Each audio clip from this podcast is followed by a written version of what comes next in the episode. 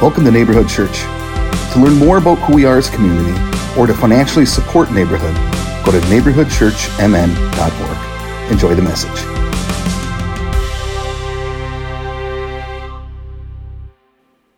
Good morning, Neighborhood Church. Good morning. Good morning. Whoa, that gets quiet super fast. That's intimidating. Um, hello, good morning. What a beautiful, skatey like trek we had this morning. For any of those who jo- are joining us in person, some of the roads were a little bit slick, and so we thank you for joining us, whether you were just a couple blocks away or if you were coming from further, and for everyone joining us online. We are grateful to be here, surrounded in a new season Whew. How many of us have come here with feelings of Thanksgiving still on top of us? Whether they be good, whether they be hard. All of us, can we just take a collective breath together? I need that myself. Ready?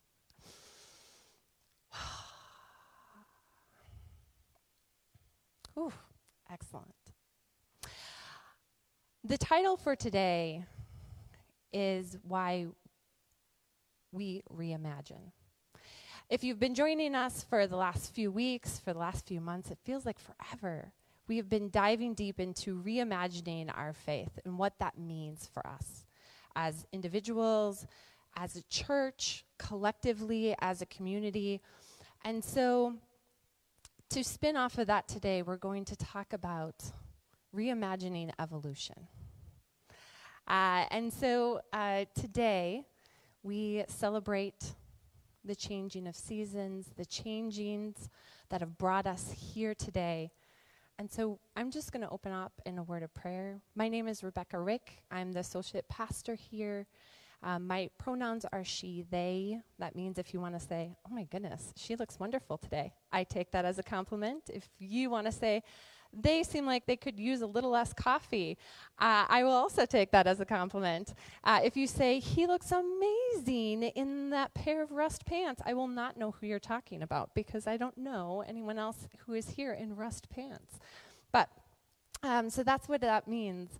Um, I'm usually downstairs in the basement with our youngest neighbors of this church, and uh, I get to see the next generation of our faith and see them growing and changing, embracing themselves, embracing others. And it is it brings me such great joy. If you are a person who would also like to see and witness some of that joy, we're always looking for fun, safe people downstairs. And so that's my one plug for today. Um, let's have a word of prayer of centering together. Heavenly Father, earthly Mother, we come to you celebrating new snowflakes as varied as the f- facets of you, as the sun that warms each heart, each thing around the world, globally, every day. As the breath in our lungs, as the seat underneath us, we thank you for this moment of gathering together to see you in new, exciting, wonderful ways. May we always enjoy the chase after you. Amen. You may know, you may not know, I am the mother of four amazing kiddos. I have three teenagers and one that is going to be 12 in a couple days. And so emotions are high in my house all the time. There's always at least one or two people who are not talking to me because I don't know what is going on in anyone's life. And I also have one or two people that are constantly fighting with each other. If you've been in any normal family situation, and probably even more so if you were in an abnormal family situation, which isn't all of our families somewhat abnormal? You understand that, right? Yeah. So there's a piece to this, right?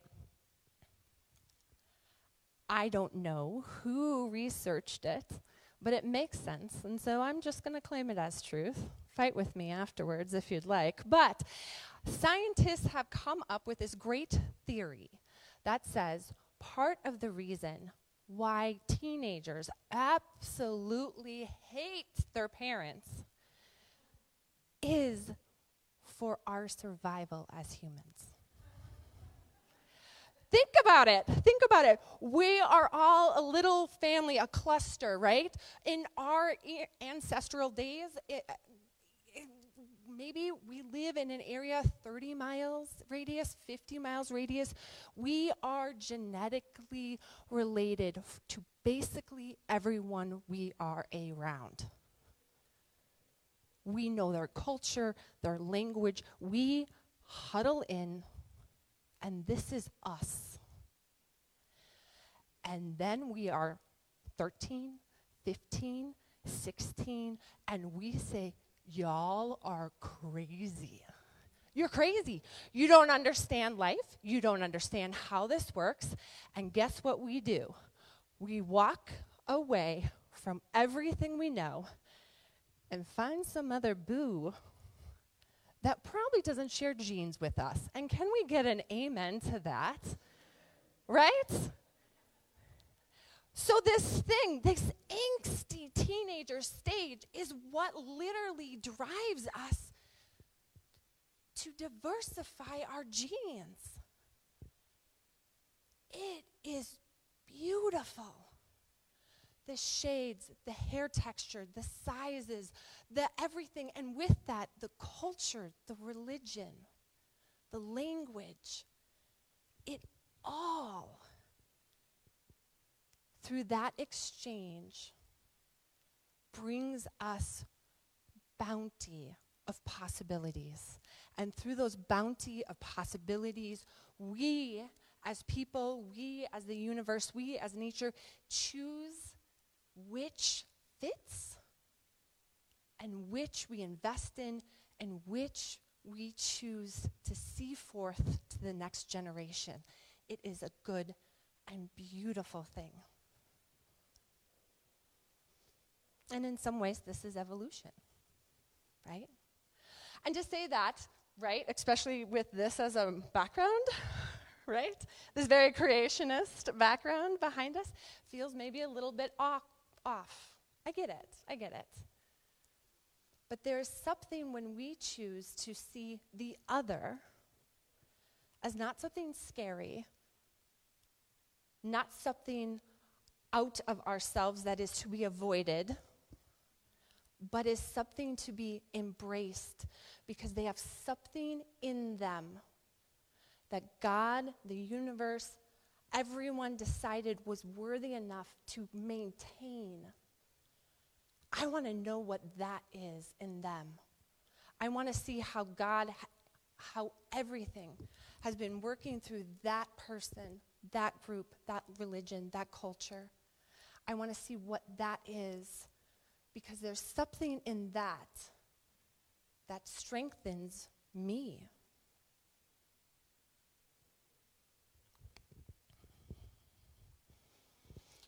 When we find places that we can learn and grow and develop, when we can find places to evolve, that is a good and holy thing.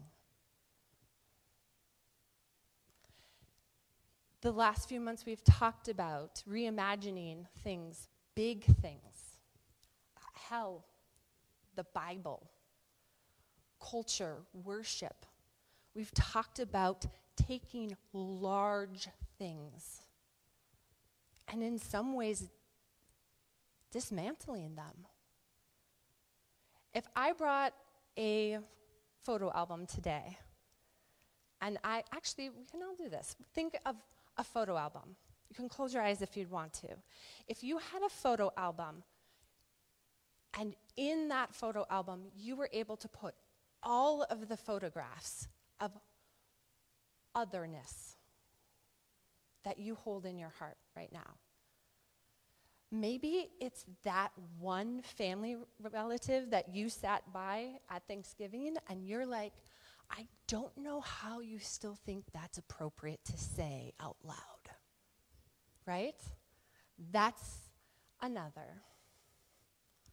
Or maybe it's that weird theory or religion or something that you were taught to maybe avoid. I couldn't even talk about witches growing up, right? Like when the alphabet got to A, B, C, D, all the way to W, and we were supposed to draw a picture of a witch in kindergarten, I broke out into tears because I figured I was going to be held accountable for not standing up to my faith because I colored a picture of a W in kindergarten, right? So at that point in my life, there was this thing that I labeled as other.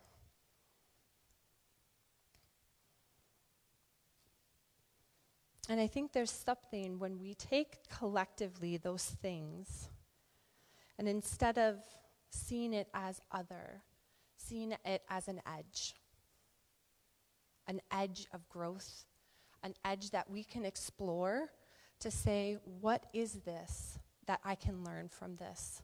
What is this in that is going to edify me, that is going to bless me, that is going to fill me with newness? Because that's what creation is. Life will always find a way. Life will always find a way to continue.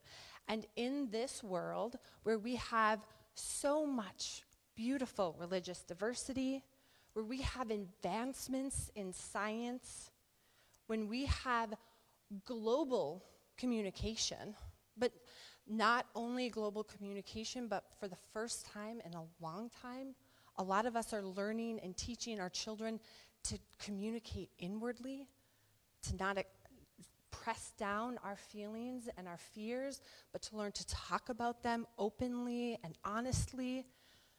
So we have this external communication, this internal communication. These are all places where we see the face of this changing. And that's a good thing. To all of my people who light special candles at home or collect special rocks, right? Who enjoy reading about other people's experiences, that's not wrong. You are helping us move faith, whatever that will end up looking like, to the next generation. When I think about actual human survival, right? I take a look at my example is my peanut allergy kiddos, right? A hundred years ago, we just had kids who died. We had families who had weak stock. We had curses on families. And now we have medical advancements that say, actually, no, they're just allergic to something. And we, as a people, decided that that group of people should be able to continue in the next step forward. Does that make sense? We, at one point, those people were not allowed to be in the step forward because they didn't make it the step forward. But now we have the ability to say, no. Nature, you would have taken this child. I say, no. This one belongs with us because there's something good and beautiful and holy in this person that deserves to go on to the next generation. And as we continue to have scientific evolutions, that revolutions, that window of who is included in the future gets more wide with every step.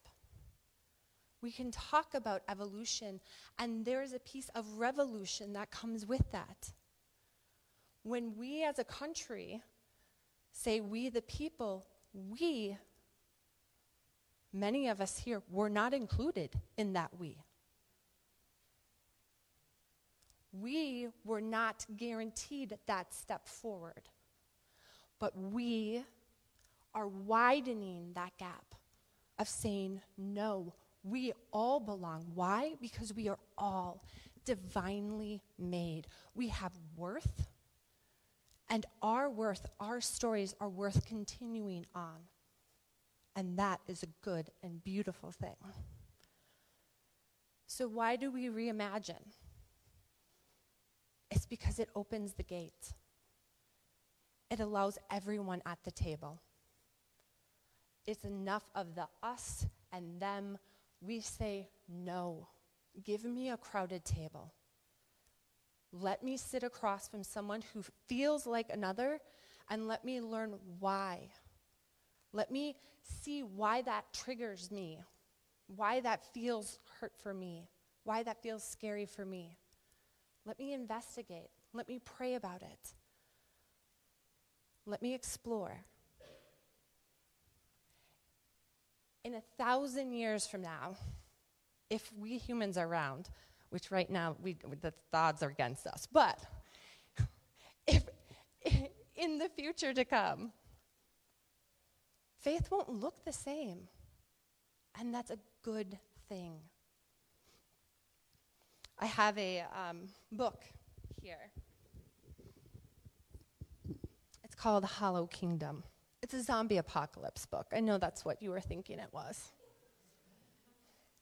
Um, but it talks about in a future world where humans are not around. And it talks about how we have laid our destruction And part of what the book warns us is that when we forget to look up, look up from our technology, work, look up from our set ideologies, that we miss the human sitting across from us.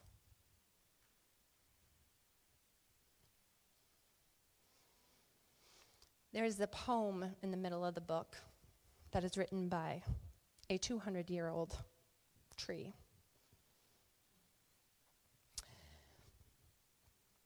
And this mother tree talks to us and says, If you are alive, whether of blood or bark, you will be struck by pain, love, longing, fear, anger, and that particular ache of sadness. There will be joys that quiver your leaves and betrayals that sever your roots, poisoning the water you pull. These are the varying notes in the music of living. Look up. To close your eyes is to stagnate, to rot, and to stop the song. My gift to you is to know that we are here, all around you, talking to one another, dreaming of your success Sorcery is everywhere. In the silver stroll of a slug and the lightening up the very veins of you. Open those beautiful eyes to the world who is a mosaic of magic. She is waiting for you to notice. May we see the story, the magic, the holiness, in those around us, in the things around us. May we investigate why we have been blessed to see them and what they can teach us. Because that is what will propel us forward in our faith. Not only individually, not only as a church, but as humanity. It is our responsibility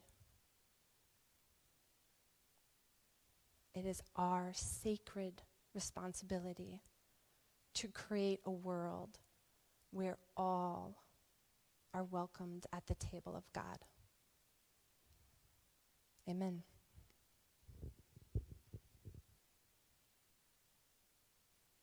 And this is the awkward part. Um, with that, I'm letting you go.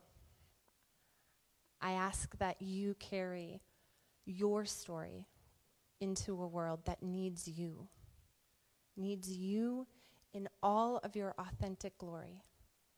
May you risk being open and honest with people about where you are and your journey, and you, may you embrace those around you who offer you that same vulnerability. Thank you so much for joining us today, you guys. Have a great Sunday.